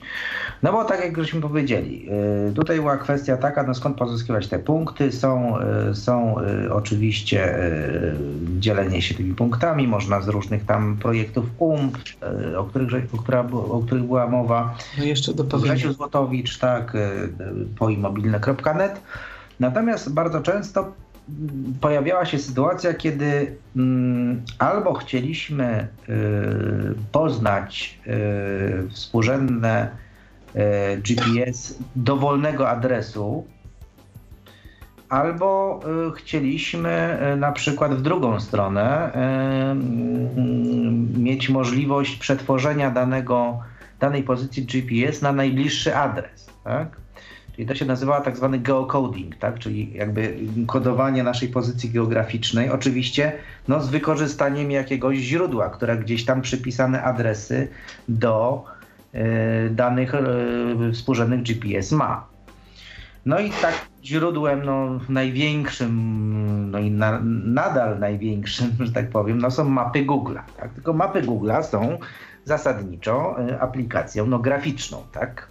Natomiast Google y, udostępnił y, dla deweloperów, dla twórców y, aplikacji tak zwane własne API, czyli możliwość zadania odpowiedniego programistycznego pytania, wysłania odpowiedniego pytania do, do systemu, z, na przykład z adresem i w, zwro, i w, w zwrotce otrzymania na przykład współrzędnych GPS. Oczywiście e, Google też ma oczywiście tam różne oczywiście zastrzeżenia, tam licencyjne, żeby to nie było też wykorzystywane do odpytywania tych, e, tego, mm, tych co chwileczkę, tak jakby do, do nawigacji takiej na żywo. Natomiast do czego to się przydawało osobom e, korzystającym z Loadstone'a? Mianowicie, no powiedzmy, dostaliśmy jakiś punkt, na przykład jakaś przychodnia, tak? Przychodnia, no nie wiem, ortopedyczna ma taki konkretny adres. Niestety, takiej przychodni ortopedycznej w tych bazach punktów nie ma. No i jedyne miejsce, które wie, jakie są współrzędne tego, to mapy Google. No i teraz był problem taki, aby stworzyć narzędzie, które potrafiłoby za pomocą no, prostego formularza yy, na stronie internetowej to narzędzie pozwoliłoby na przykład właśnie na e, wpisanie dowolnego adresu i w zwrotce otrzymania współrzędnych, a, a, a najlepiej jeszcze pobrania ich w formie pliku e, ze współrzędnymi w formacie Loadstone'a tekstowym. Tak? No i pamiętam, że takie narzędzia, takie narzędzia powstawały też na angielskiej stronie. Ja potem troszeczkę E, w ramach e, takiego trochę uczenia się języka PHP udało mi się taki skrypt e, mały napisać, który, który pozwalał na właśnie na wpisanie w formularzu zapytania o adres i, i ten adres został pozyskiwany z Google'a i w zwrotce otrzyma, otrzymaliśmy współrzędne, które można było sobie pobrać za pomocą aplikacji E, do, na komputer i potem wgrać ten pliczek do, do telefonu. Ja pamiętam taki, taką, taką ciekawostkę, wam też powiem. Jak to e, narzędzie e, gdzieś tam udostępniłem, to po jakichś trzech miesiącach zdarzało mi się e, obserwować bardzo duże obciążenie serwera. Okazało się, że gdzieś tam z Rosji jakieś automaty mi się włamywały i próbowały masowo generować przez to moje narzędzie y, współrzędne punktów GPS. Tak? Ja musiałem, pamiętam, do administratorów serwera tam e, pisać o prośbę o blokowanie na przykład jakichś adresów IP, z których te zapytania były. Nie? To już tak mówię jako taka trochę ciekawostka. Natomiast tych narzędzi tak naprawdę było kilka. Były też narzędzia, tak jak Przemek wspomniał, które e, z pliku e, drogi potrafiły nam to zamienić w sposób automatyczny na taką listę punktów z opisami i w tych opisach znajdowały się informacje o tym, gdzie należy skręcić w lewo, w prawo i tak dalej. Także tych narzędzi było sporo. No, Online. tych narzędzi było sporo, tak, te, te, które ty stworzyłeś, pamiętam, bardzo je lubiłem, ponieważ ono było zoptymalizowane dla urządzeń właśnie mobilnych i można było nawet bez komputera gdzieś tam sobie z tej Nokii wygenerować współrzędny dla danego adresu, tak, więc ono było dobre. Problem, tam jeszcze był taki problem, to też y, warto o tym wspomnieć, E, Lodestone y, przyjmował pliki tekstowe, które były e, e, zakodowane w formie Unicode, tak? czyli Unicodu. Tak? To były pliki UTF. I problem polegał na tym, że no, edycja zwykłego pliku w notatniku Windowsowym, tak, Y, najczęściej powodowała to, no, że plik był zapisywany z kodowaniem albo kodowaniem Windows, albo mówimy tutaj o polskich znakach, tak? Kodowaniem Windows albo kodowaniem tam powiedzmy ISO. I nie zawsze to tam powiedzmy, zapisanie takiego pliku i wciągnięcie go do Lucna powodowało albo błąd, albo na przykład y, krzaki w, w, w polskich literkach. Natomiast też był właśnie taki problem, że mm, ten e, notatnik, który, od której tam wersji Windowsa miał możliwość zapisu do Unicoda, zapisywał to z jakimś tam nietypowym chyba, mm, nie wiem, nazwijmy to błędem, tak, ale to błędem takim, który uniemożliwiał najczęściej importowanie dużych ilości plików do Lotstona. Po prostu import się nie udawał, zero plików zaimportowanych i, i na tym się niestety kończyło, dlatego polecane też wśród użytkowników były inne notatniki, tam Notepad++, które lepiej obsługiwały to, to, to, kodowanie unikodowe. I to, co przed chwileczką Przemku powiedziałeś, właśnie ja to narzędzie też tak zoptymalizowałem, żeby wygenerowywany plik, który można było bezpośrednio do telefonu yy, skopiować, mógł yy, być bezpośrednio z telefonu zaimportowany znaczy bezpośrednio z, na, na, telefon, zaimportowany z samego telefonu, czyli wystarczyło wejść telefonem za pomocą przeglądarki telefonu na tą stronę e, z, tym, z tym narzędziem, które przygotowałem, wpisać ten adres, e, nacisnąć przycisk tam e, dalej i w odpowiedzi dostawaliśmy ten plik i plik można było bezpośrednio z poziomu telefonu Y, zaimportować do Lodestona. To było o tyle, o tyle istotne, że czasami zdarzały się sytuacje takie, no kiedy no nie mieliśmy dostępu do komputera, byliśmy po prostu gdzieś w terenie, tak, a chcemy szybko się zorientować, jakie są współrzędne y, danego punktu adresowego, do którego, y, którego adres dostaliśmy przed chwilą na przykład od kogoś przez telefon na przykład, tak. Tak, dokładnie. I też takim, takim ciekawym narzędziem, które się pojawiło, które też Grzesiek Złotowicz stworzył, E, było narzędzie umożliwiające uzyskanie typowych wskazówek nawigacyjnych od punktu do punktu, właśnie z takimi instrukcjami nawigacyjnymi, typowo nawigacja zakręt po zakręcie, właśnie od Google. I też działające na zasadzie y, umożliwiającej korzystanie z poziomu samego telefonu. To było takie najbardziej zaawansowane z tych narzędzi online, E, ponieważ ono pozwalało na taką już maksymalnie nawigację zakręt po zakręcie z najlepszego źródła, bo z, z Google'a, które było tutaj bogate w te punkty i w instrukcje nawigacyjne szczegółowe, no można było korzystać. Dużo było też takich narzędzi na stronie projektu loadstone.gps.com i do tej pory te narzędzia są i są aktywne. Jeżeli ktoś jeszcze ma takie bazy punktów loadstone'owe, może sobie e, sprawdzić były narzędzia, które, tak jak już powiedziałem, sprawiały, że Loudstone mógł wykorzystać maksimum możliwości technicznych. Właśnie. Czyli można było na przykład, tak jak już Mikołaj powiedziałeś, uzyskać e, współrzędne konkretnego adresu. Można było zrobić odwrotnie, wpisać współrzędne i dowiedzieć się, jakiego adresu dotyczą. Można było uzyskać e, z równie popularnego serwisu OpenStreetMap, który wtedy zaczął e, się jakby dopiero popularyzować, ale już został przez twórców Loadstone'a jakoś zauważony. Mm, no właśnie, można było sprawdzić sobie, pobrać punkty dla konkretnej okolicy właśnie z tego serwisu. E, a tych punktów też już było wtedy dość sporo. Można było nawet przekonwertować punkty ulubione z e, programu e, Nokia Maps, który na Symbiana również funkcjonował, właśnie do formatu Loadstone'a. Można było przekonwertować punkty z naszego nawigatora firmy Migraph, E, do, do, formatu Loadstone i też sobie tych nawigatorowych baz, na przykład pozyskanych od kogoś używać. E, można było, tak jak już tutaj mówiliśmy, e, uzyskać informacje o, tej, o tych zakrętach na przebytej przez nas trasie. Przeanalizować sobie taką trasę pod względem tego, czy dobrze nam się zarejestrowała, czy, czy do, dobre były warunki podczas rejestrowania takiej trasy. Y, można było sobie wczytać bazę i wczytać taki nasz ślad, jak szliśmy, y, i w ten sposób wygenerować tak, takie wskazówki nawigacyjne na zasadzie skręć w prawo do punktu, który mamy sobie w bazie na przykład. Y, można było bazę jakoś tam porządkować, przetwarzać, układać w innej kolejności te punkty. Można było sprawdzać odległość i kierunek od jednego punktu z bazy do drugiego właśnie za pomocą innego narzędzia. Y, także naprawdę tych narzędzi było sporo i one powodowały, że jeżeli tak porównać y, ich funkcjonalność z tym, co teraz mamy, to tak naprawdę one wyprzedzały o te kilka lat y, całą technologię.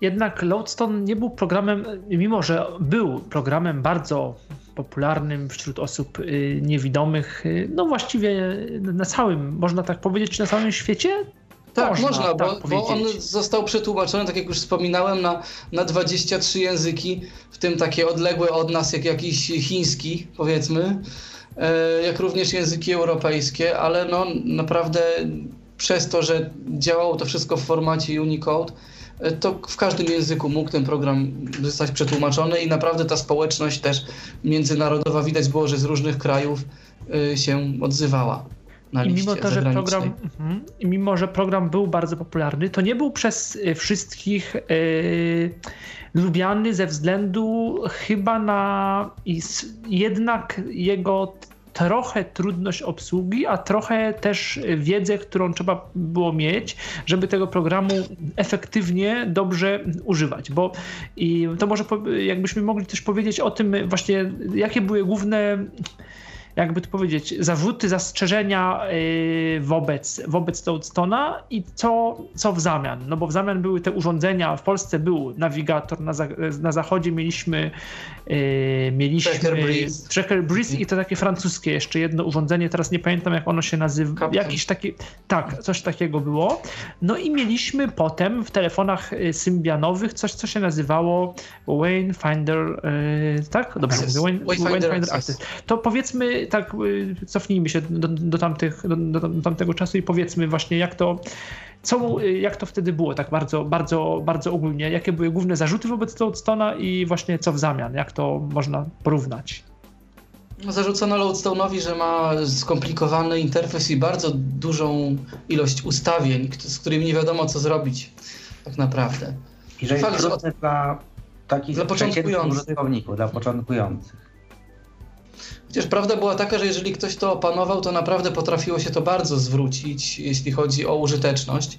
Natomiast no, trochę no, trzeba było poświęcić. To nie też, był program no... taki jak Wayfinder, w którym wpisywało się tylko adres, do którego chcemy iść, program nam generował od razu wskazówki. No właśnie, bo też nie tylko trzeba było mieć wiedzę jaką taką o nawigacji, w ogóle rozumieć też te pojęcia loadstone'owe typu bazy, punkty, trasy, jakieś tam wczytywanie, y, ale jeszcze no, przynajmniej na początku mieć tą jakąś taką ogólną wiedzę o funkcjonowaniu internetu, typu właśnie narzędzia internetowe, strona internetowa, pobranie z serwera FTP, To był też dla wielu osób y, jakiś, jakiś tam problem, jak się zalogować na serwer FTP, co to w ogóle, y, co to, znaczy nie było to, niby nie było to niezbędne, chociaż, bo można było tam mailem coś dostać, jakieś punkty, ale no, jeżeli ktoś powiedział, no są na serwerze FTP, to sobie pobierz, no to aha, no co, a co to jest FTP, a jak to, jak, jak się do tego w ogóle dostać, bo jeszcze jakieś hasło, coś, także tych, no gdzieś tam z jednej strony zaawans średnio zaawansowani albo zaawansowani użytkownicy już korzystający z internetu mogli sobie e, bez, bez problemu z tym programem po przeszkoleniu jakimś tam poradzić, ale no mógł on rzeczywiście dla wielu stanowić jakiś tam, myślę, e, jakiś tam, myślę, mm, problem, żeby sobie te punkty jakby logicznie poukładać i osiągnąć rzeczywiście to, co chce. Co to z, drugiej chce. Strony, z drugiej strony znam wiele osób, które E, no nawet miałem taką sytuację, pokazywałem zupełnie inne rozwiązanie nawigacyjne niż Loadstone komuś. Ktoś mi się pyta, czy tak naprawdę tego na co dzień używasz? A ja mówię, no na co dzień używam czegoś innego. A pokaż, co to jest. Pokazałem Loadstone'a, ustawiłem go komuś, e, pokazałem jak ja z tego korzystam i, i, on jest do tej pory w miarę możliwości chyba używany jeszcze, więc e, tak naprawdę można było się z tym programem zaprzyjaźnić, tylko właśnie ten pierwszy etap mm, na pewno był tutaj istotny, żeby kogoś poprowadzić. Tak? I po to była nasza strona, po to, była, po to był ten serwer, e, po to było całe wsparcie. Ale mimo wszystko. A czy zauważyliście. Się, mhm. popularny a, a zauważyliście jako społeczność, że kiedy, bo nie wiem, nie pamiętam, to był chyba 2007-2008, kiedy tak dość nagle się ten Waynefinder w Polsce pojawił. Czy zauważyliście, że w miarę pojawienia się Waynefinder Accessa zmalało jakoś drastycznie zainteresowanie nowych użytkowników Loadstone'em, albo starzy użytkownicy Loadstone'a przeszli na Wayfindera? Mm, raczej eksperymentowali z tym Wayfinderem, poza tym nie oszukujmy się, że on cenę też miał dosyć taką wysoką. I w porównaniu z Loadstone'em, na którego nawet przy kosztach odbiornika i słuchawki y, to było o wiele mniej do wydania niż w przypadku Wayfindera. No to, to właśnie, w Wayfinderze Teoretycznie wyglądało wszystko prościej, ale też ludzie mówili, że nie zawsze ich prowadził tak, jak oni by chcieli i czasami tak, woli... bo on też jakoś tych map nie miał, dobrze kojarzę, że te mapy tak, nie były jakieś super dokładne. Dla, dla terenu Polski e, też nie były takie super dokładne i też pobieranie map takich, żeby mieć je zawsze w telefonie, no bo tutaj też warto podkreślić, że takim założeniem Loadstone'a było to właśnie na początku, że ktoś nawet może nie mieć internetu, ale żeby mógł korzystać w, z programu. Mm -hmm. W Wayfinderze tak, internet musiał być zawsze. E, a nie, nie był jeszcze wtedy jakiś tak może super tani, może też właśnie nie wiem, czy w Szwecji, tam gdzie został stworzony, czy, czy gdzieś w krajach y, tutaj Ameryki Środkowej, on, on ładnie działał, bo miał te mapy bogatsze, częściej aktualizowane, natomiast u nas to różnie z tym bywało. Zdarzało się, że ludzie się owszem, na początku może zachwycali Wayfinderem, a potem albo mieli obydwa programy, albo jednak wracali do Loadstone'a, bo, bo było więcej punktów, bo dokładnie pokazywało, gdzie one są, bo, były ten, bo ktoś się nauczył takiego narzędzia, które mu generowało trasy i było jakoś tam bardziej przyjazne.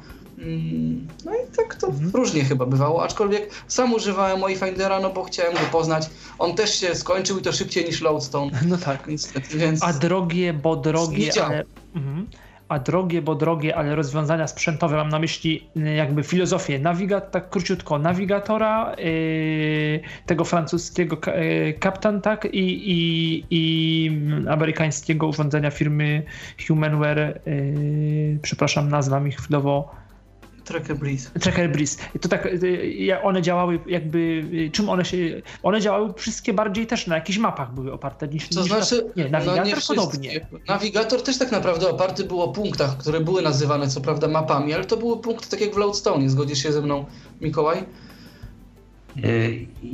Ale porównujesz, e, porównujesz... Nawigator, nawigator i Loadstone. Że tak naprawdę zasada prowadzenia była zasada podobna. Zasada jest ta sama. Zasada Ta. jest ta sama, tylko że y, nawigator miał trochę bardziej rozbudowaną klawiaturę poza te 1, 2, 3, 4, 5, 6.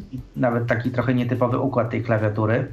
I to było trochę y, może minusem dla osób, które by chciały tak sobie mm, podobnie to obsługiwać. No, Natomiast... bardzo trudny interfejs, taki dziwny. Tak, bo, bo w Loadstone było menu, to też była jego przewaga. Tak, tak. niektóre trzeba było się nauczyć, tak jakby wszystko było sk- oparte na skrótach. Trzeba było się nauczyć, że, że nie wiem, B gwiazdka 8 to coś tam robi, nie? Tak. I to, to odstraszało też użytkowników. Tak, często. ale prawda jest też taka, że mm, przynajmniej znane mi osoby, które e, sobie cenią nawigatora i, i posiadają, tak, no to e, w takich e, e, zastosowaniach bardzo czasami ekstremalnych, mam, mam kilku znajomych, e, którzy też na, na morzu e, sobie e, chwalą akurat nawigatora, no to, no to dla nich jest to dlatego rewelacja, ponieważ mogą go obsłużyć nawet przez kurtkę, tak? Czy tam przez sztormiak, tak? Bo ma bardzo wysunięte te przyciski i jest bardzo taki tam, nawet taka wersja jest jakaś tam nawet trochę uszczelniona i, i można to obsługiwać w takich bardzo ekstremalnych warunkach, w przeciwieństwie do, do, do, do, do smartfona. Czy No chociaż tutaj wam się przyznam, że na rejsie zobaczyć morze miałem okazję sterować jachtem właśnie przy użyciu Loadstone'a. Co prawda nie było możliwości, żeby co kilka sekund automatycznie odczytywany był kurs, ale e, no, mogłem sobie ten kurs samemu sprawdzać i, i było, nawigowało mi się całkiem przyjemnie. Mm, Tak samo no, kiedyś miałem okazję w samolocie również na odbiorniku zewnętrznym sprawdzić, że lecimy 800 km na godzinę i jesteśmy na wysokości 10 tysięcy metrów. Także Bo nawigator też zawsze się szczycił tym takim dużo lepszym niby tym ubloksem, tak? Tym, tym układem właśnie, tym chipsetem, tak? W odbiorniku GPS, że on jest taki najdokładniejszy w stosunku do tych, yy, no ale też powiedzieliśmy potem, że ten Wintech też miał w sumie jakiegoś yy, takiego nie samego albo... albo... ale przyznam szczerze, że mnie nie zachwycił ten Wintek, jeśli chodzi o dokładność. Mnie zachwycił inny odbiornik, który pojawił się troszeczkę później i też można było go y, kupić za granicą. To był odbiornik y, właśnie na tym chipsecie MTK, takim nowszym, który, który na więcej pozwalał i który Loadstone też wspierał. Y, I to był odbiornik, do którego na przykład można było wgrać część danych takich geograficznych, dzięki którym o wiele szybciej łapało sygnał. Y, To był odbiornik, który miał o wiele lepszą dokładność niż te Royalteki nawet, o których wspominałem. I to już przez... Blue coś tam chyba nazywał. Nie, on się nazywał... E... O widzisz, no przed chwilą miałem to na myśli, kurde, zaraz przypomnę, to ci powiem. E... Kustasz BTQ 818X. O, właśnie. To był taki odbiornik i on był nawet, y, on nawet miał takie tryby odświeżania pozycji, więc nawet w samolocie mógł, można było go używać Mhm. E, i się wyrabiał z rejestrowaniem całej trasy. E, Natomiast e, tu można było go użyć i w kurtce, i w plecaku, i gdziekolwiek, i nigdy tego sygnału nie tracił. W pociągach nie tracił sygnału. Także był naprawdę pod względem czułości, myślę, genialny. Mhm. A z kolei ten, te rozwiązania tamte inne, zagraniczne, i francuskie, i, i, i Tracker Breeze, one, one tak trochę jak Wayfinder, one na mapach. Do Wayfindera, bo jest oparty na wgranych mapach, tylko że tracker właśnie ma wgrane je na karcie pamięci, nie to, że z internetu. E, Natomiast też e, to są takie dane nietyp, ty- nietypowe punktowe. Oczywiście punkty swoje można było dodawać i w Wayfinderze, i w trackerze. Natomiast e, tracker był oparty typowo na, na mapach, które jakoś tam odpowiednio były przetwarzane. E, I dlatego mieliśmy więcej może informacji w trackerze czy w Wayfinderze o jakichś konkretnych skrzyżowaniach i wzajemnym położeniu skrzyżowań, e, o siatce ulic i tak dalej. Więc to, to troszeczkę bardziej bym te dwa rozwiązania zestawił razem. No tak, i powiedzieliśmy już o tym właściwie, dlaczego ten, y, dlaczego Lodestone był tak dobry, dlaczego mógł ewentualnie, dlaczego jego użytkownicy mogli mieć jakieś tam obawy, co się stało potem, y, potem z Lodestone'em. No, Lodestone'a właściwie y, dobrze myślę, możemy, jeżeli mamy odbiornik, mamy telefon, y, znaczy inaczej, jeżeli mamy telefon z Symbianem y, w miarę nowy, to on już ma odbiornik, albo jeżeli mamy zewnętrzny odbiornik, no to właściwie rozumiem, że Loadstone'a w dalszym ciągu możemy yy, używać i telefon symbianowy jako taki GPS nam może dalej służyć, prawda? Jak najbardziej. Co więcej, y, są aktualizowane nadal zbiory punktów, z których możemy korzystać i tych punktów w tej chwili razem dla zarówno Polski, jak i z y, różnych krajów za granicą jest już 5 milionów. Także są to niesamowite ilości punktów. Oczywiście nie namawiam do wgrywania 5 milionów punktów naraz, znaczy do uaktywniania może, ale y, chodzi mi o to, że to jakby te bazy żyją dalej swoim życiem mogą być wykorzystywane też w innych programach. I tutaj właśnie na stronie gps.zlotowicz.pl no tu właśnie Grzesiek Złotowicz cały czas tę konwersję punktów z serwisu ump.waw.pl prowadzi i te punkty są co kilka miesięcy uaktualniane i naprawdę jest ich dużo. Czasami zdarzało mi się również, że trafiałem na punkty, których nie mogłem znaleźć ani w Google, ani w OpenStreetMap. I nieraz uratowały mi życie właśnie te punkty z UMP. Także jeżeli ktoś jeszcze ma Lodestone albo inne, tutaj nawet wspomniane przez e, przedmówcę dzwoniącego do nas narzędzia typu, typu Dotwalker, e, typu właśnie Seeing Assistant Move, tych punktów również można użyć. I tutaj wielkie podziękowania dla Grześka Złotowicza za e, w dalszym ciągu trzymanie tego projektu w gotowości i, i rozwijanie go nadal. A jak to jest Waszym zdaniem, y, czy z racji tego, że interfejs dotykowy przy całej jego lekkości, szybkości, uniwersalności no jest, y, jest wolniejszy od, od klawiszy, czy, czy, czy dalej jakby ta, czy ta nawigacja y, typu Lodestone, typu telefon z klawiszami i systemem Symbian sprawdza się Waszym zdaniem lepiej niż te rozwiązania właśnie androidowe i iPhone'owe? Już nie chodzi mi nawet o funkcję, tylko o taką lekkość, szybkość, obsługi właśnie o interfejs? Myślę, że zależy od tego, jakich funkcji chcemy użyć, bo niektórych, tak jak już wspominaliśmy, to sprawdzanie, który punkt jest przed nami, za nami, po lewej, po prawej, y, za pomocą joysticka wiadomo, że łatwiej było wykonać na Lodestone, tak? Ale mm, programy te oparte na interfejsie dotykowym też zostały tak przystosowane, żeby jakieś najczęściej używane funkcje znajdowały się w zasięgu ręki, dosłownie. E, żeby łatwo można było sobie do nich dotrzeć, tak, bez jakiegoś wielkiego klikania. Więc myślę, że to też jakby jest brane pod uwagę przy tworzeniu takich aplikacji. Że wyszukiwanie punktów, zapisywanie nie wiem, swojej pozycji, sprawdzenie jakichś parametrów e, naszej podróży e, czy najbliższych punktów, to takie rzeczy generalnie zawsze starają się być na wierzchu. Mhm. Więc to, ta obsługa nie jest przez to jakoś e, znacznie bardziej uciążliwa niż w przypadku Loadstone'a. Jednak mimo wszystko, no wiadomo, że twórcy starają się jakoś się uprzyjemniać. No tak. I fajnie, że tutaj ktoś do Walkera wspomniał, bo on jest też takim następcą e, Loadstone'a, myślę. Na Androida. Tylko, że na Androida i mhm. właściwie, żeby go porównać, żeby to porównać, myślę, że tylko Loadstone z tymi wszystkimi narzędziami mógłby się z Dotwalkerem równać, a mimo to no tak naprawdę już te narzędzia były kilka lat temu dostępne i już mieliśmy te funkcje, ale tutaj w Dotwalkerze wiadomo, E, i dzięki temu, że w smartfonie więcej można zrobić, no, te, te OpenStreetMap czy Google już mamy na podorędziu i nie musimy nawet sięgać do komputera, więc jest o tyle fajniej. A co właśnie, co z Lowstonem na iOS? Bo gdzieś tam to już troszeczkę padło, powiedzieliśmy, Wiem, że jest o to tym... bardzo wyczekiwany temat. Tak, bardzo wyczekiwana aplikacja, bo nie ukrywam, że... Jak to się w ogóle stało? No właśnie stało się tak, że ludzie zaczęli tęsknić za Loadstone'em, co by nie patrzeć. Jednak tak jak tutaj kolega nawet powiedział, y, który dzwonił do nas kilkanaście minut temu, że brakuje mu niektórych funkcji, które były w Loadstone, że jest kilka aplikacji nawigacyjnych, ale żadna nie daje wszystkiego. E, a Loadstone i twórcy Loadstone'a tak naprawdę bogaci, bogaci w doświadczenie tego, co robili do tej pory i tego, co do tej pory się na rynku dzieje, bo widzę, że są zorientowani i w Dotwalkerze, w Seeing Assistant Move, i w Blind Square'ze, i, i w innych aplikacjach, także obserwują ten rynek, wiedzą, co, co można by zrobić.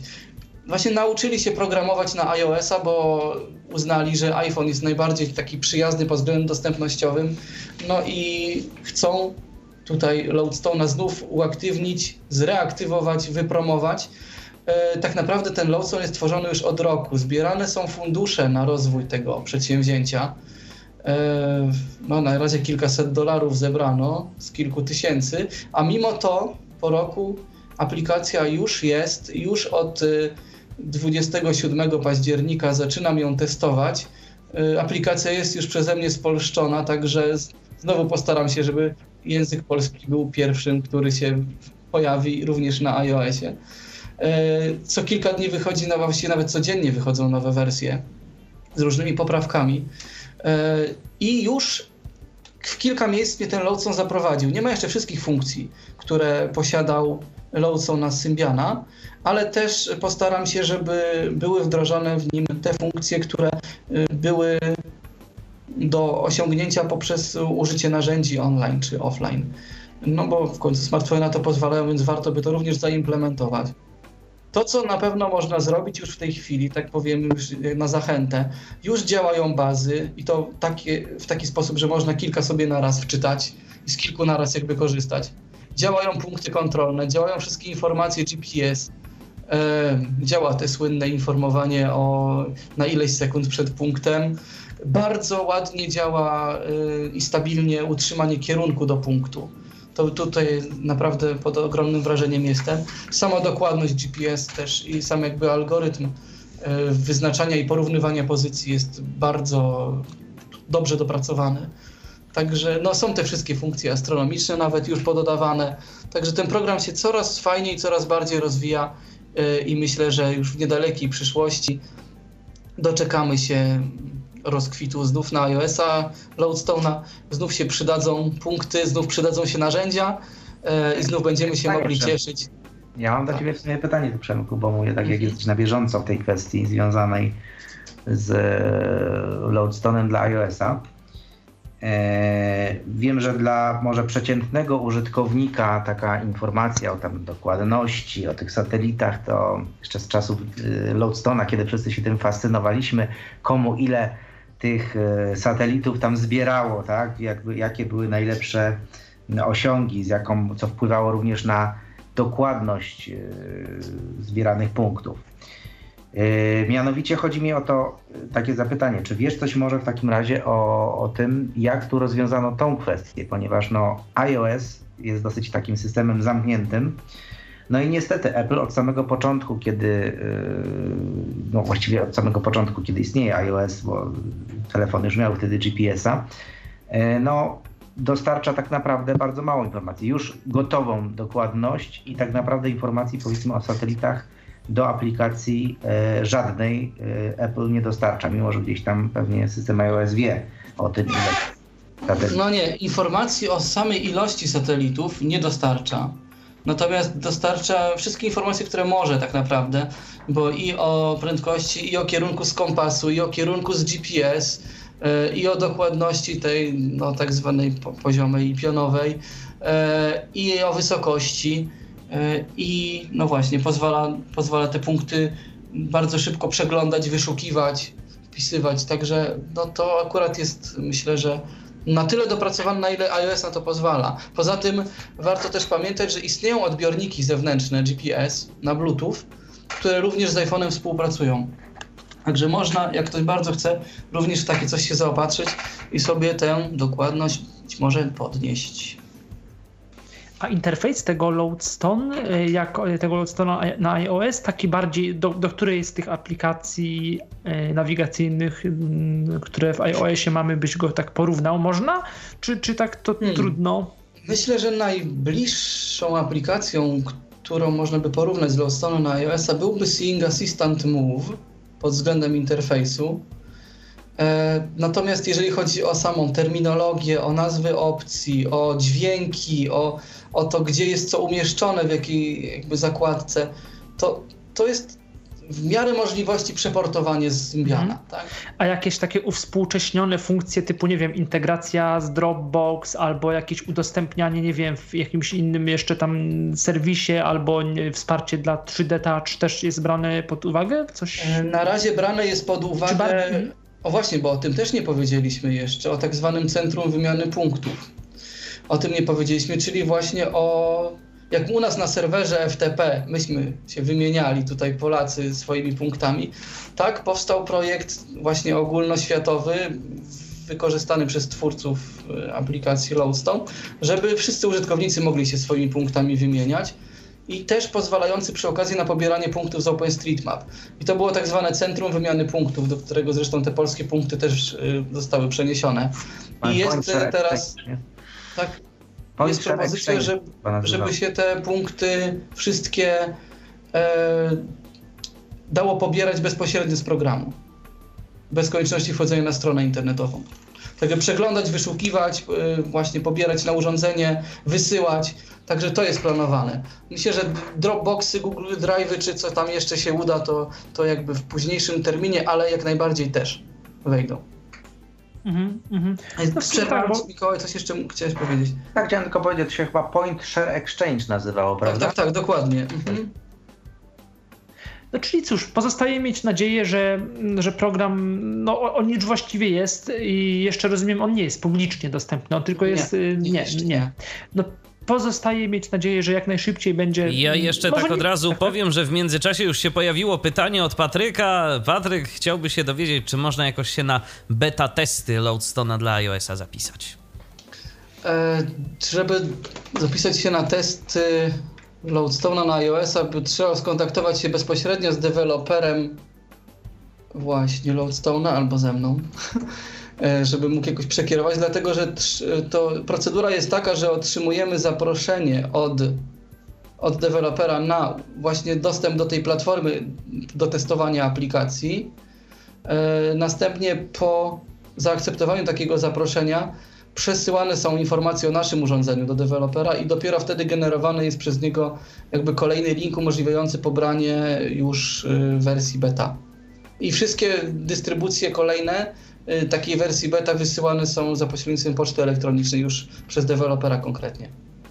Także myślę, że da się to spokojnie załatwić, tylko no właśnie, tutaj trzeba, trzeba już bezpośrednio działać, bo tego nie ma w żadnym sklepie, to nie jest na test flightie, także ta, y, na razie to jeszcze się dopiero wszystko zaczyna, te, te testy tak naprawdę. Ale jest to do zrobienia. to chyba będziemy y, zmierzać powoli, no może nie powoli, nawet y, do końca audycji. Mam wrażenie, że powiedzieliśmy wszystko, co jest, y, co było najistotniejszego, jeżeli chodzi o historię, rozwój, działanie, funkcje mm, programu Lodestone.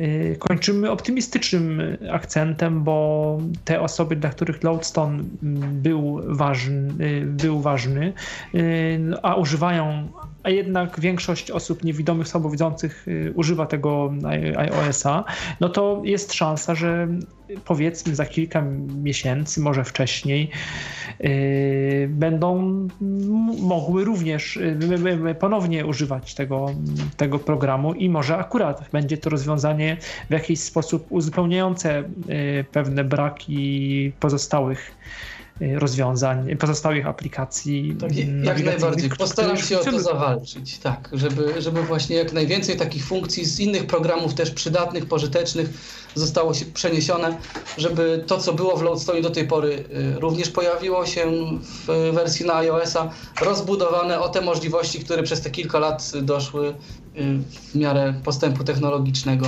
żeby po prostu jak najbardziej można było się tym programem cieszyć, żeby znów wielu użytkownikom dawał niezależność, dawał takie poczucie jakiejś pewności, bezpieczeństwa na, na trasach, takie poczucie zorientowania się, gdzie tak naprawdę są, y, dowiedzenia się, gdzie chcą być i, i, i co jest dookoła. Myślę, że to tak jest naprawdę podstawowa tutaj zaleta w ogóle nawigacji, ale też programu Lodestone, od którego się tak naprawdę wszystko u nas zaczęło. Właśnie dania ludziom takiej szansy większej odwagi na poruszanie się, na, na wyjście z domu, na eksplorowanie okolicy, na dotarcie samemu gdzieś. Myślę, że to jest też taka ważna funkcja i, i że ją też uda się przede wszystkim podtrzymać. To dziękuję bardzo. Y, gościem y, dziękuję bardzo za, za, za rozmowę. Y, gościem Tyflo Radia był Przemysław Rogalski i Mikołaj Rotnicki. Dziękuję bardzo. Dziękuję. Audycja niedługo będzie dostępna na stronie tyflopodcast.net. Dziękuję bardzo. Na tym się, Michale, nie przedstawisz na koniec? A tak, Michał Kasperczak. Był to Tyflo Podcast. Pierwszy polski podcast dla niewidomych i słabowidzących. Program współfinansowany ze środków Państwowego Funduszu Rehabilitacji Osób Niepełnosprawnych.